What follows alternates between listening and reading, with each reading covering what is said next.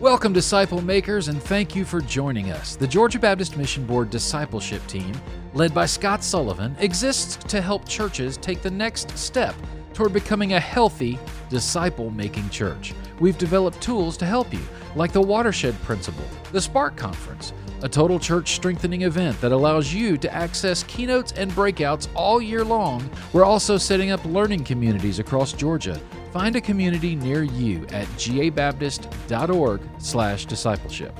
Now let's join today's broadcast. Hey friends, Scott Sullivan here with Georgia Baptist Discipleship. We are innovation brokers and we find great joy in bringing you the top discipleship practices and solutions from across the nation. And I've got two of my good friends with me here today the illustrious Ken Adams, pastor of Crossroads Church in Newnan. He's also the president of Impact Ministries. And uh, and I tell people in regards to Ken, he was the guy who was doing discipleship, championing disciple making before it was even cool. I've also got the Carl Johnson with me. He's uh, soon to be Dr. Carl, finishing up his uh, doctoral degree here in the next few months, year. And he's serving as pastor of leadership development at Peace Baptist and also serves as one of our uh, discipleship consultants for the Georgia Baptist Convention. Now, make sure that you all listen to the end, and I'll share with you one way that you can win a new 2023 iPad Pro. So make sure you listen to the end. I'll give you that. I also want to remind you for the listeners uh, to leave a comment because we are going to be giving away some free resource today, and you don't want to miss that. And if you share today's link, you'll get double entry into that drawing. Now, Ken, we have a mutual friend in Craig Etheridge. He wrote a book called uh, "Bold" was it was the title of it, and he writes in there that the United States is now number three behind India and China for the most number of people who are not professing to be Christian. So clearly, everything we're doing is not working in our lifetime to make disciples to um, solve and complete the Great Commission. We're losing ground. So let's talk about some key shifts that churches need to make to mm. accomplish this great commission and make disciples. Carl, jump in with us with our first question. So, Ken, uh, just right off the bat, you know, uh, as we try to do discipleship in the local church, one of the things that that we've discovered at Peace is, you know, what do we really measure? And we like the fact that we've got, you know, some healthy small groups. We got a good number of them, and and we measure how many people come, and and I think that's important. Uh, but that doesn't really, you know, uh, uh, equate to you're really making disciples. And and sometimes we get really confused about you know what the win is and and and even sometimes why we're actually doing it. And one of the things that I've tried to shift our focus to is are we executing those things that the Bible says we should be doing in mm. terms of being good disciples of Jesus Christ? And I leave the results to God. You know, mm. am I pointing them toward the scripture? Am I pointing them toward the character of Christ? You know, as your curriculum uh, emphasizes. But what do we actually measure? You know, I, I think the water has gotten really muddy uh, mm. when it comes to that. Uh, what would you have to say about that? Yeah. Well, Carl, first of all, man, what a great question. And honestly, uh, what that is the right question we need to be asking, man. And so, uh, so you, you couldn't be more spot on with that. Uh, by the way, uh, love being with you guys, and I just want to say, as a Georgia Baptist pastor myself, man, thank you guys for uh, leading the way and champion uh, us. You know, really getting back to being churches that are disciple making churches. So, thank you for doing that. by the way, uh, Craig's book, Bold, is a great book. I've read it and uh, highly recommend that.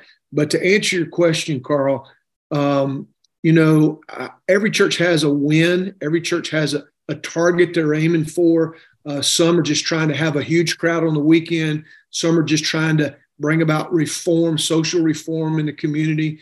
Uh, some are just trying to have really uh, a sweet, sweet fellowship, you know, and there's a lot of different wins but the question that we need to be asking is what was Jesus's win? And so Jesus really came to do two things. First of all, he came to make redemption possible because a movement of multiplying disciples without redemption is irrelevant. And uh, and so Jesus came to make redemption possible, but he also came to start a movement, to start a movement of disciples that would make redemption possible to as many people as we could. And to have redemption being possible and not work on a movement is irresponsible. So mm. we need to, we need to make sure that we are measuring uh, actually uh, the results of the movement. And so um, we do want to measure we do want to measure conversion growth, but we also want to measure discipleship growth, which I believe is measured by how many fully trained disciples you develop. You know, a lot of uh, a lot of denominational uh, newsletters uh, have lists of uh, attendance, baptism, and um, and giving, which all of those are important, and we measure every one of those in our church.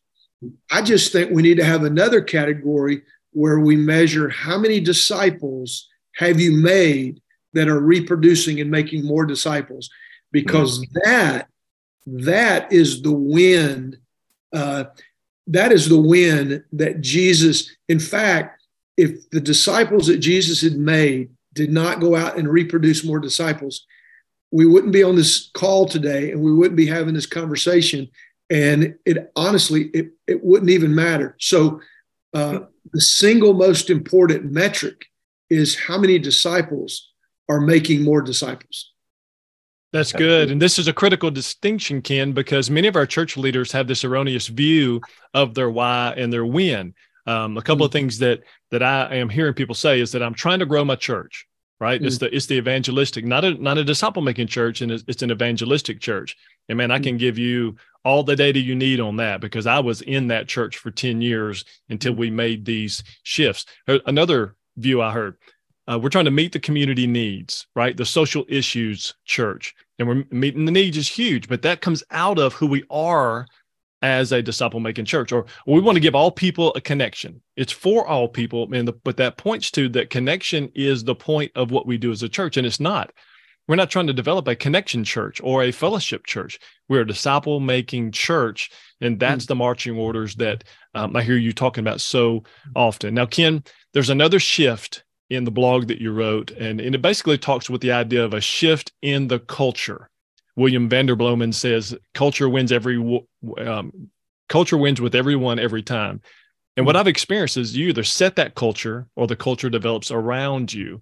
And hmm. um, our local church culture should support, maintain, and drive the mission. So give us some practical steps here to help a leader who may be listening saying, you know what, I don't have a great culture, but I don't really know what the first steps are to build and develop and maintain a healthy culture? Yeah, yeah, you know that's a, that's an important question, and obviously, I think I think the the very first thing is that culture starts with the leader, right? And it starts with the leader uh, being authentic and modeling uh, what he's expecting every other leader in the church to do. And so, um, clearly, uh, you got a lot of leaders that are maybe wanting to see their churches be disciple making churches, but they're not making disciples themselves. And so uh, mm-hmm. you, it has to, uh, culture, I believe, uh, has to start with the leader, but then it also, from there, it has to be communicated because, you know, they say that, you know, uh, language shapes culture. I believe that, but language and action shapes culture. So mm-hmm. just talking about it doesn't change it because people do what people see, right? And uh, and so I think uh, I, I, really do think that if you came to our church and you asked people, uh, you know, uh, what is our church about? It wouldn't take very long that people would tell you that uh, we're church that's committed to making disciples that make disciples. And uh, I think I, I, I, actually I had a conversation with a person recently that you know that I helped I thought really helped define uh, what the culture of our church is, and they asked the question. So, if if you as the pastor uh, were no longer there for whatever reason, would the church continue doing what it's doing? Would it continue making disciples, or would it go down a whole different path? And um, and obviously, you know, I I don't know this conclusively, but I, I can see that there are people that are actually making disciples and making that are making disciples that I don't even know who they are and I have had no influence.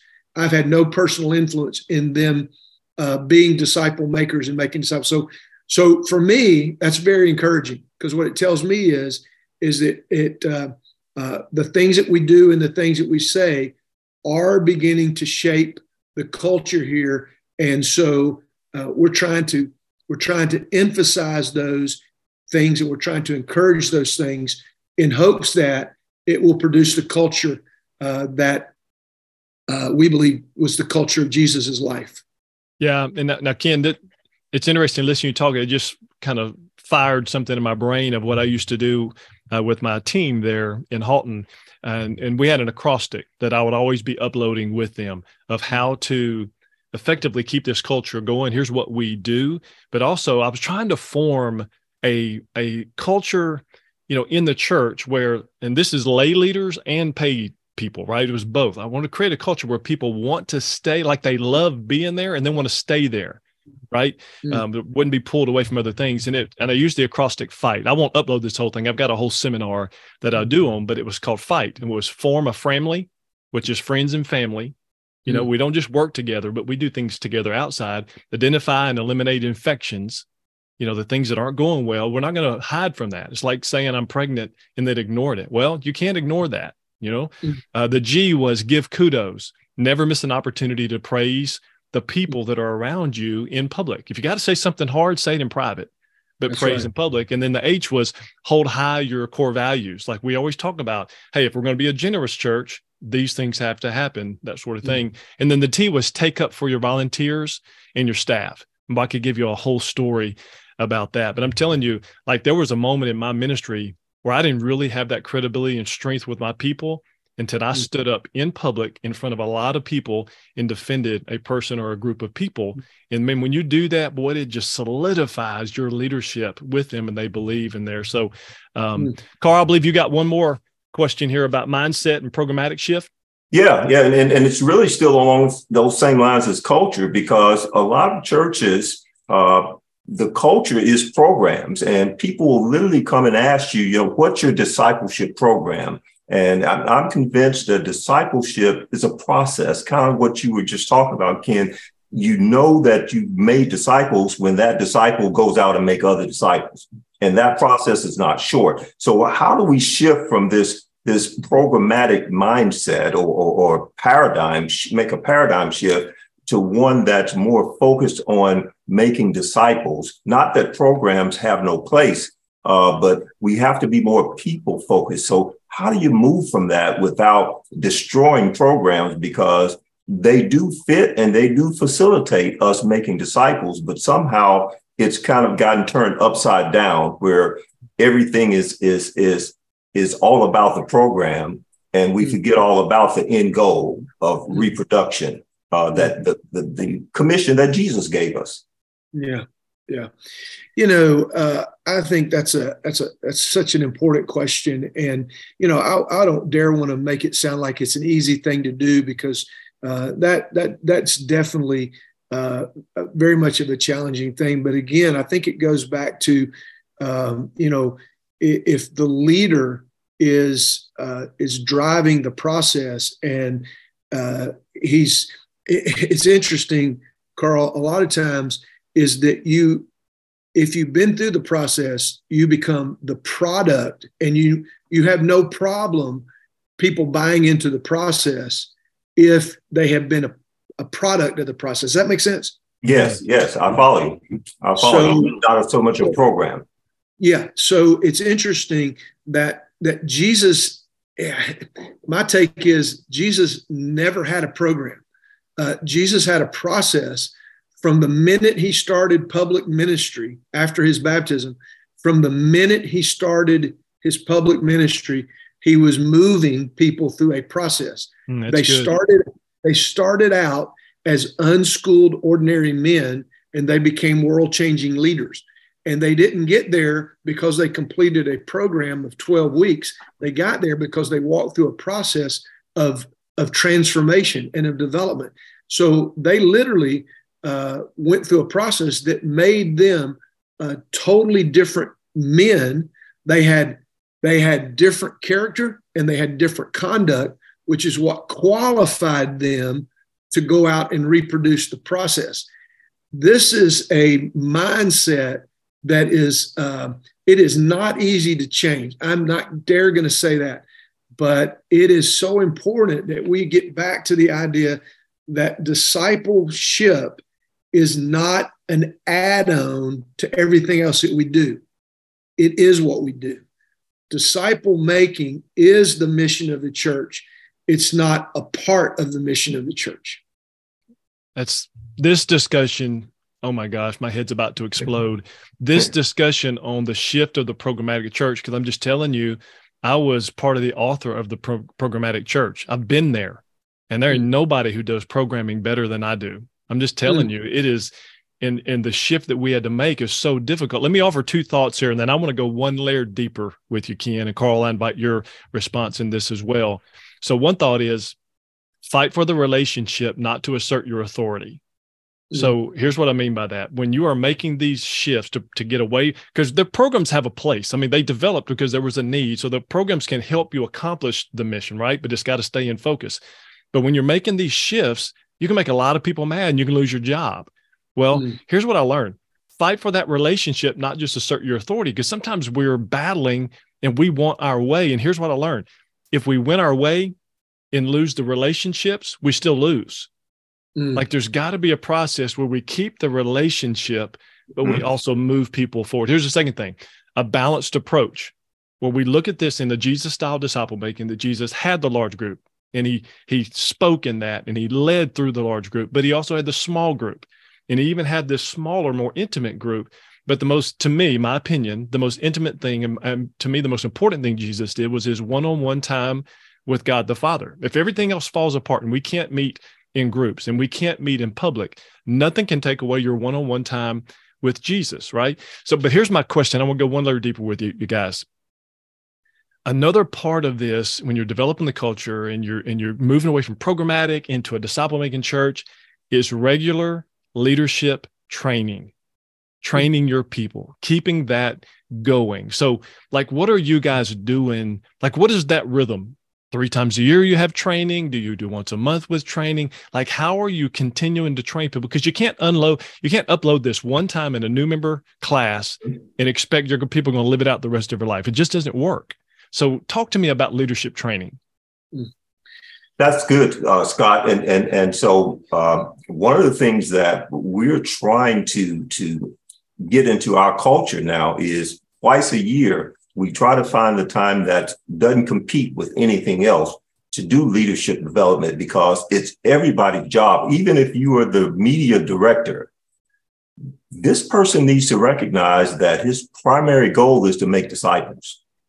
And, and once you develop that leader into that mindset that, you know, he's doing everything to the glory of God and, and he understands that he's a disciple of Jesus Christ, he's not just showing people how to run those cameras or use that soundboard, but how to be a good disciple of Jesus Christ. And that's going to require leadership development training when that person's going to have time because those guys are really busy with the technical stuff that they have to do. And so I know I'm getting into the weeds here, but I'm really trying to figure out how to get every leader to recognize that our business is making disciples, not to be have that tunnel vision into what you do in particular, but look at the broad picture of making disciples who make disciples. And trust me, I have not figured this out yet, but at least I know that I've got something to figure out.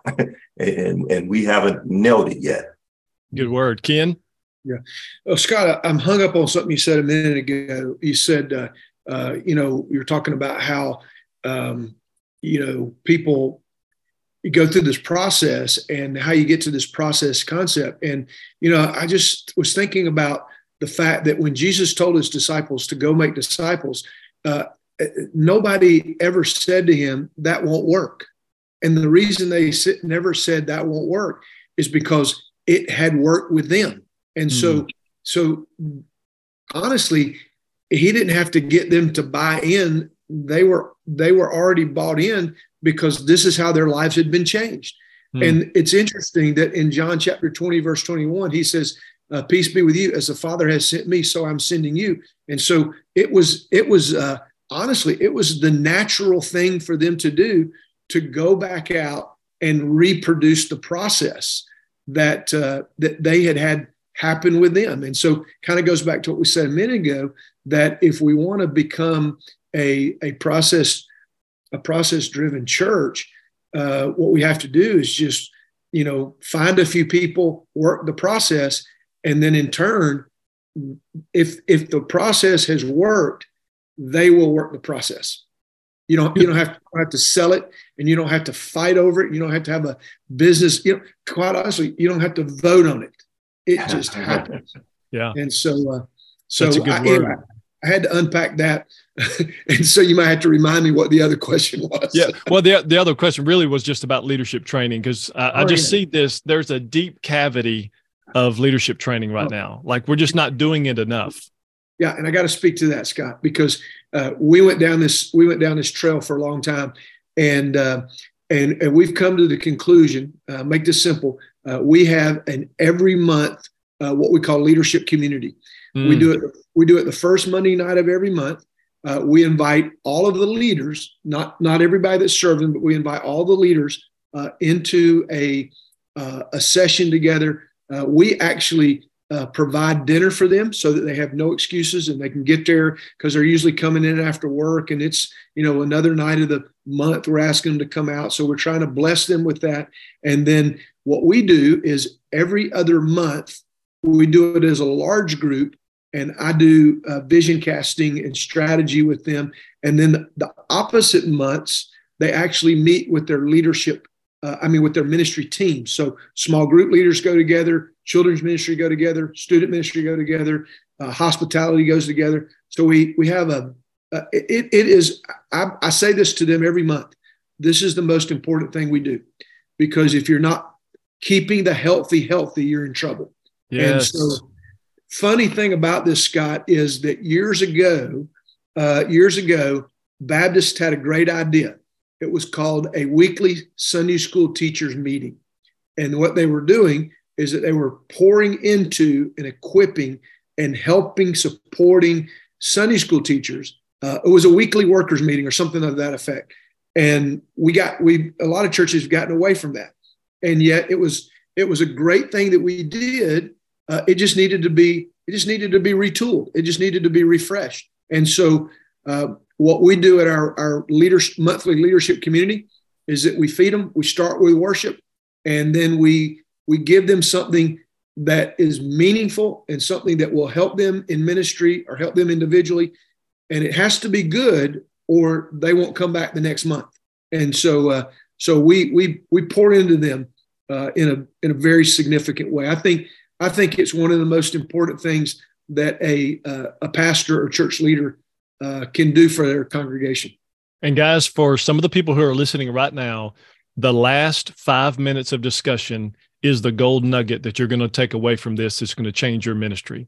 If you're hmm. not having leadership gatherings and meetings, and I don't mean just having, I'm talking about if I were going to invite you to the top training event in the nation and ask you to be the keynote, you would put a ton of energy and preparation in that. That's the kind of mm-hmm. energy and preparation we got to put into every leadership meeting so it is valuable when they show up. All right. All right. One more question. Let's land the plane.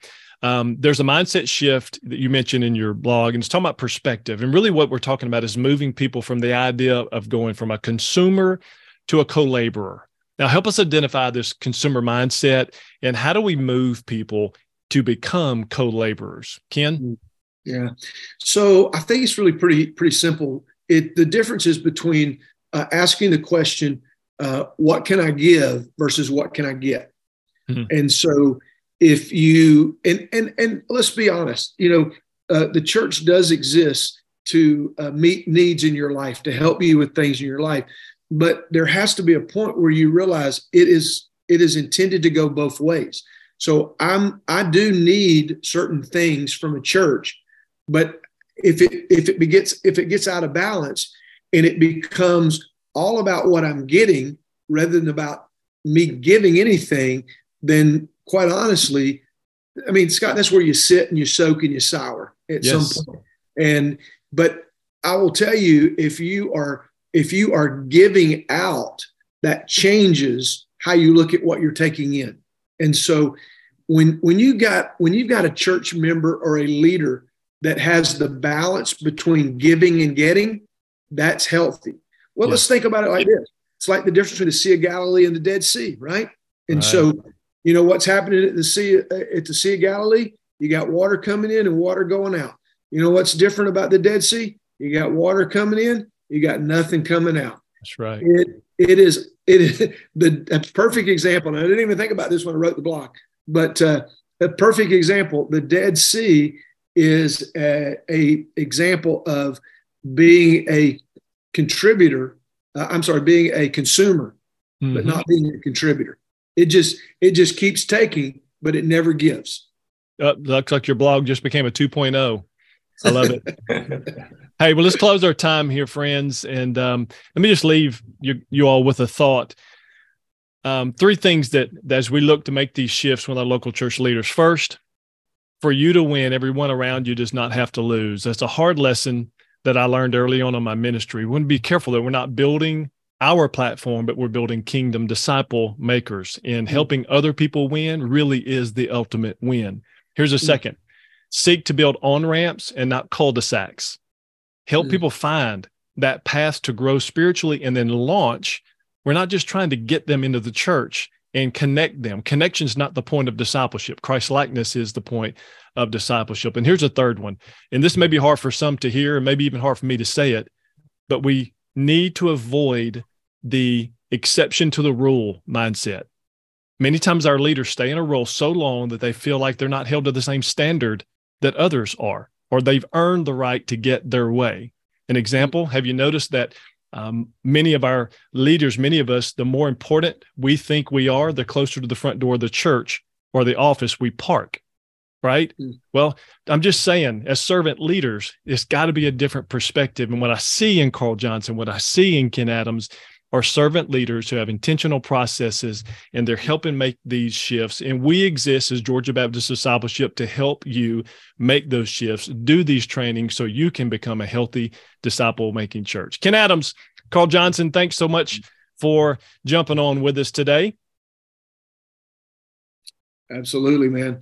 That was uh, that was so well said, and uh, I agree with you 100. percent Cool. Love you, Carl. Yeah, Appreciate I, you being on the team, buddy. Thank you. Thank you. And finally, I mentioned earlier that we were going to share with you one way you can win an iPad Pro. So here's how you can do it register for an in person Spark conference that's going to be in Georgia 2023 in August or September. You've got six options all over the state the top, the middle, and in the bottom. Register for one of those, and you will automatically be in for a drawing for an iPad Pro and uh, you can go to www.thesparkconference.com. That's thesparkconference.com. Register, you'll get dropped into the drawing for that. Landon Melton, John Graham, thanks for producing. And I want to remind all of our listeners that we're only able to do this broadcast because you give to the cooperative program. So thank you for doing that. And I pray that today's discussion with Ken and Carl will equip you to think deeply, invest purposefully, and dream big as we make world impacting disciples. Thanks for listening. We want to continue the conversation from today's broadcast in a learning community near you. These learning communities are designed to celebrate your biggest wins, resource your greatest need, and help you finish well.